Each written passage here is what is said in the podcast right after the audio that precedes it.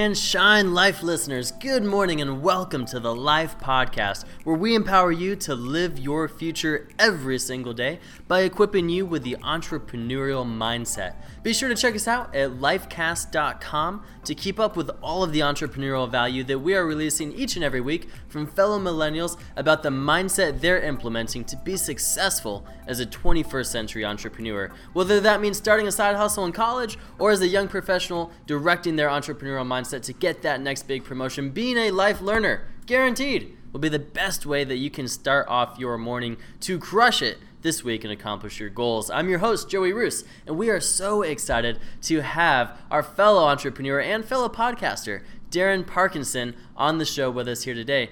Darren is a senior at KSU studying entrepreneurship and psychology and I think management and a bunch of other stuff. He's all over the place. Um, and he's here to talk to us today about one of his new venture startups. But I also, before we jump in, wanted to get a plug from him um, on his podcast, Biz Radio U, where he was kind enough to bring on two of our co founders, our producer, Will, and our marketing director, Andrew, to talk about the podcast. So, Darren, welcome to the show. Such an honor to have you here. So, if you can, kind of uh, talk to us a little bit about your past and your entrepreneurial journey and how that started and uh, where you are today. Hmm.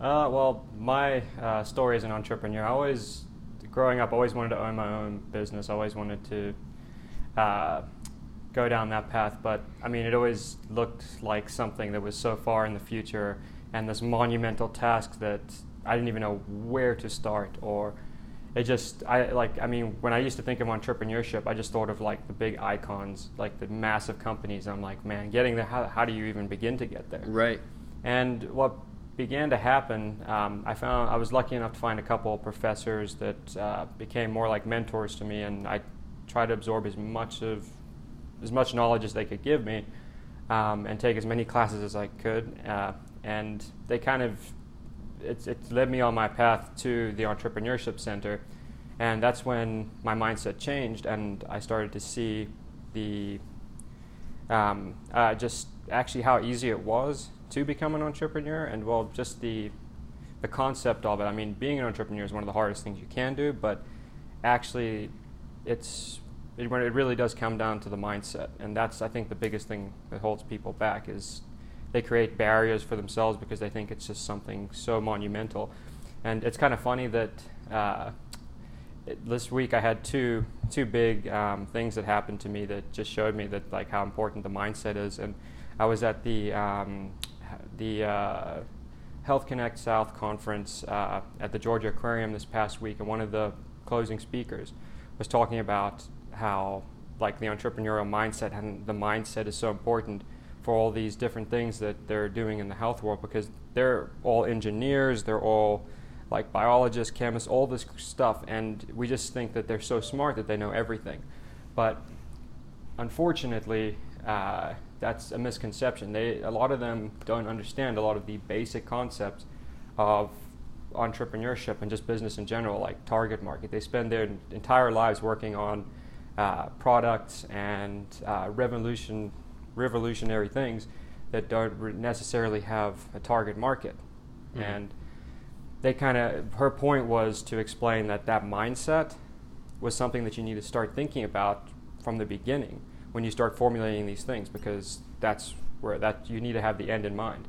And another thing that happened with mindset was, and this was really this is an awesome uh, thing for me because one of my biggest reasons for wanting to be an entrepreneur, my father has been. He's, he's one of he is like my absolute icon. He is like uh, my obviously my first he's my first mentor, my hero, everything. And like when you see the Dos Equis commercials, like the most interesting man right. in the world, I swear that is him. You can't huh. believe what this man has done. He started out as a farmer's son in Zimbabwe, uh, went through two civil wars, moved to South Africa when he was 18, 19, um, because he just had the vision to see that his country he lived in and grew up in and loved so much was going downhill. And unfortunately, he was right, and uh, a lot of people couldn't get out in time. And uh, yeah, it, but just throughout his journey, he was he's just done incredible things. I mean, he's the reason we're here. He's the reason I am the man I am today. So I can't thank him enough. But one of the reasons I started on my journey was uh, he's lived the corporate life and he's done exceptionally well. But he he goes above and beyond anything that I've seen anyone do, and that's one of the reasons why I have the valleys I have today. But uh, just through politics and things like that, it's it's it's he is limited in his in the control of his destiny. One of the biggest things he told me when he was let go from uh, one of the companies he worked for for 28 years, he said, mm. "Darren, you need to be the maker of your own destiny," and that I think about that literally every day of my life. Wow. And yeah, and yesterday I've always it's kind of funny. I it kind of like flip flopped, and now that I've been investing all my time into just uh, taking advantage of every opportunity KSU and everyone around me can throw my way, and helping them out while I'm on that path.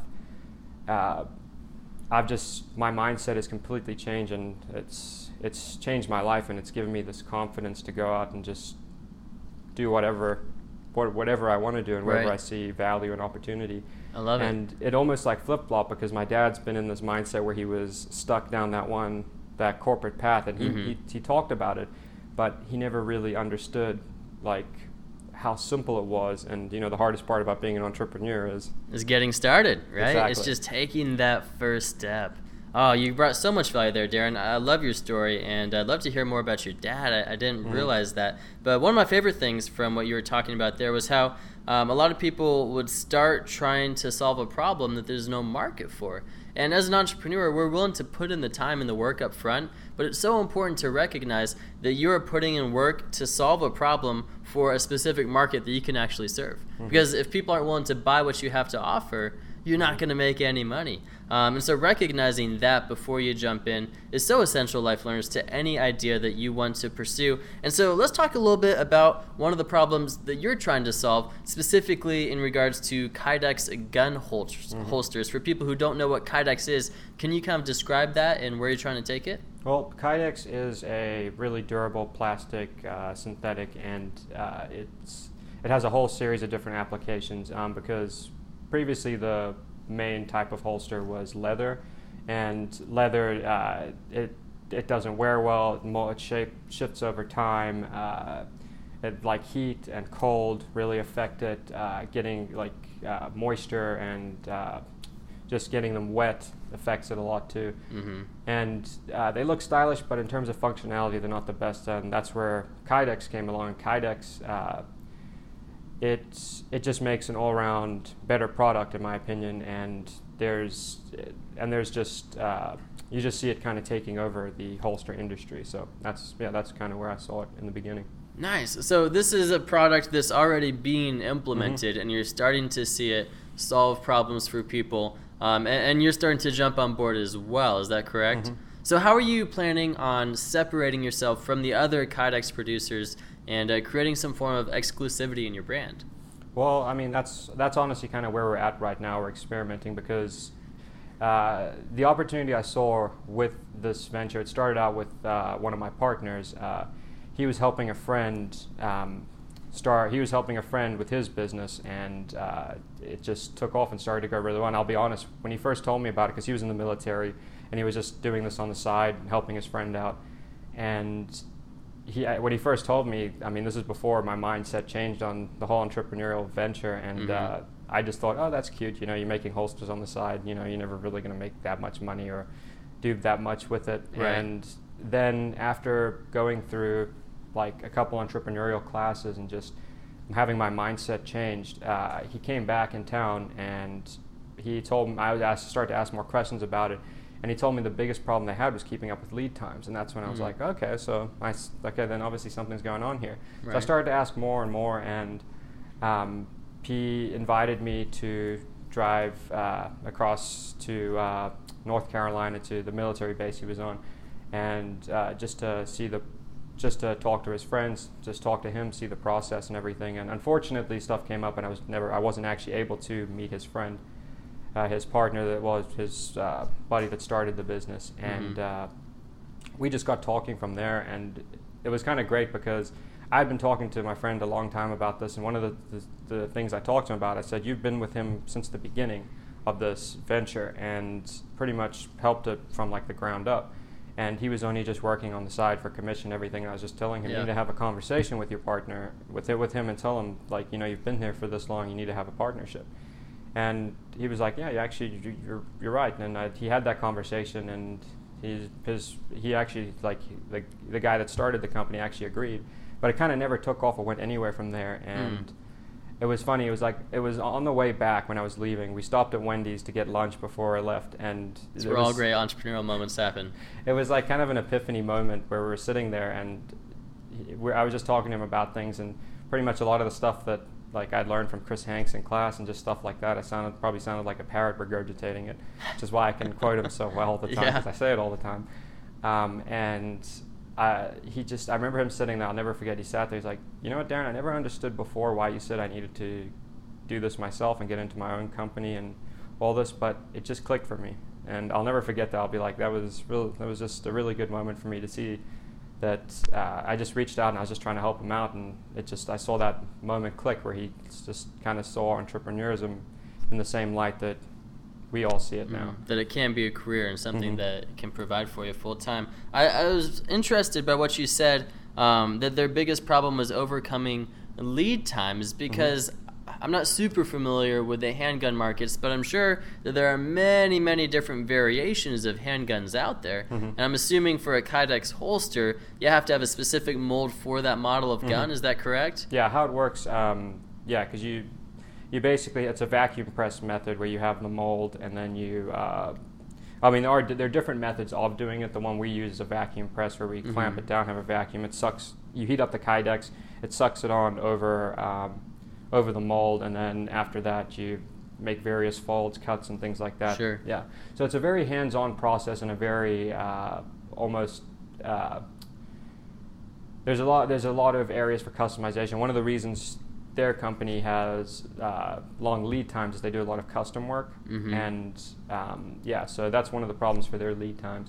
But um, I just for me the, the things that I saw were obviously that it's I looked into the target market and it's a booming industry because last year with all the politics and everything going on around gun gun laws and everything like that it actually had an adverse effect because I think it's almost like a little bit of a conspiracy that like you know the NRA and other companies uh, because if at the end of the day it benefited them more than anything because people started panicking and gun prices soared. You couldn't find ammo anywhere so for them it mm-hmm. was it was amazing it was great. So last year was the largest increase in the history of uh, carry concealed permits hmm And if you're listening to this podcast later on and coming back into our archives, um, last year was 2016. There's the big Mhm. American presidential political election uh, between Democrats and Republicans that Darren's referencing. So, with tons of different models of guns that you have to make molds for, do you make molds on demand once the orders come in, or do you have an inventory prepared? Um, I mean, we are going to forecast and have uh, certain things on hand when that comes around. We're like like we're in a different uh, stage. I'll, ex- I'll explain now where we're at right now because for me, I saw the opportunity that there's a target market there. Um, the startup costs were relatively low and it's really easy to get into, and I had two partners that I saw a lot of potential in how I could uh, structure a business around all three of us and it was just so with the low startup costs i saw one of my partners had all the knowledge about how to craft them. He's had a lot of experience. He has all this knowledge about how to do this. And so to me i just saw there's not really there's not really much to lose. And i was looking at that time to get into different ventures and try different things and learn different aspects. So for me it's it, it is a very big learning experience. And i'm just i'm looking at learning a lot from this experience. And i have learned so much and one of the biggest things right now is honestly just patience because they are at different points in their lives, and unfortunately, not everybody sees and has the like the like the entrepreneurial bug that Mhm. makes them want to get up and do that Right. every single day. And they, um, he just got out of the military, one of my partners, and he just started. His uh, uh, girlfriend is absolutely phenomenal. She's been with him since high school throughout that for almost Wow. five years. So they're when he came back over the summer. Uh, he had he's settling down with her, Mhm. everything like that. He's just started college, so he's getting back in the groove Life gets in the way. Yeah, Yeah. but it's still a valuable partner. You see the Oh, value yeah. that he brings separately. So I want to talk about the value of partnership um, and how important that is to making a successful vent- uh, a successful venture. What do you think um, is the percentage of, of how successful ventures rely on partnerships? Um, or in another way, like, how much easier is it to be successful if you have multiple partners? Well, one of the things, uh, a lot of the, there's a couple key things to realize when it comes to having a partner. They got to have a, a, defined purpose. They, they can't just be a friend. Because Mm-hmm. unfortunately, because I feel like when you just when it's just the friendship is the only thing they're there for, they're kind of dead. It makes them dead weight because there's Yeah. no other other than you kind of have to drag them along and do Mhm. everything. So they have to have a real purpose and a skill set and, and a value for being there. The the other thing is the synergy that you guys have. You ha- you have to understand how the dynamics of your le- relationship works, how things work, and you have to be very understanding and very patient. And that's what I was touching on because um, he's at a different point. He's in a transitional stage in his life and got a lot going on. And my other partner, he has, I mean, he's graduated. He actually graduated from KSU, and he has um, a full-time job and everything. And uh, so working around their schedules is has been a challenge. And at first, uh, it created a lot of anxiety because I just wanted to go, go, go, and get Right. started. And Yeah. you hear you hear all the time that uh, uh, that the success of entrepreneurs is uh, measured like in days, and Mhm. every day is so crucial. And that gave me a lot of stress and anxiety, and I kind of had to pull myself back and realize that unfortunately that is true, but you can't push too hard. You can't. Mm-hmm. You gotta respect where your partners are. You gotta understand where they're at, and if you really do see the value in them, you'll be patient enough to wait, because they'll be worth it in the end. I love it. So, like, when I was late for recording this morning, Will, our show producer, didn't give me a hard time about it, and I certainly appreciate that. We've been getting a lot of great value from Darren Parkinson here, and before we jump into uh, our sponsors and then our rapid fire round, I just want to ask one more question, Darren. Our motto on the show is that excellence is truly in the details. So, how do you apply that phrase or that, that thought process into the development of your business? How will you implement excellence in the details of your operation? Well, I, I fully agree with that because I, one of the tough things I had to deal with, like learning uh, this whole journey, was um the concept of a minimal viable product and getting something out there that's not perfect. Because one thing about me, I've been a perfectionist my entire life, so I have to. I'm not gonna put something out there that I'm not proud of. and It's not something that I would personally use over any other product. So for me, that's why right now we're in the uh, developmental stage, and uh, we're going through the process and learning how to manufacture how to manufacture them and everything, and understand. And he's teaching us from the base because I have I fully believe that you have to have like a foundation, understand how things work before you can improve the product. Because I had ideas and everything that we've been talking about, and I don't know if it's viable until I understand the process and how it's made. So I want to understand all the pieces of the business so I can formulate a strategy that incorporates everything and not leave something out. So Fair enough. Yeah. Yeah. So when it comes, yeah. So to further your question, when it comes to that, uh, when it comes to focusing on uh, the details of it, I feel like that is everything, especially coming from a perfectionist.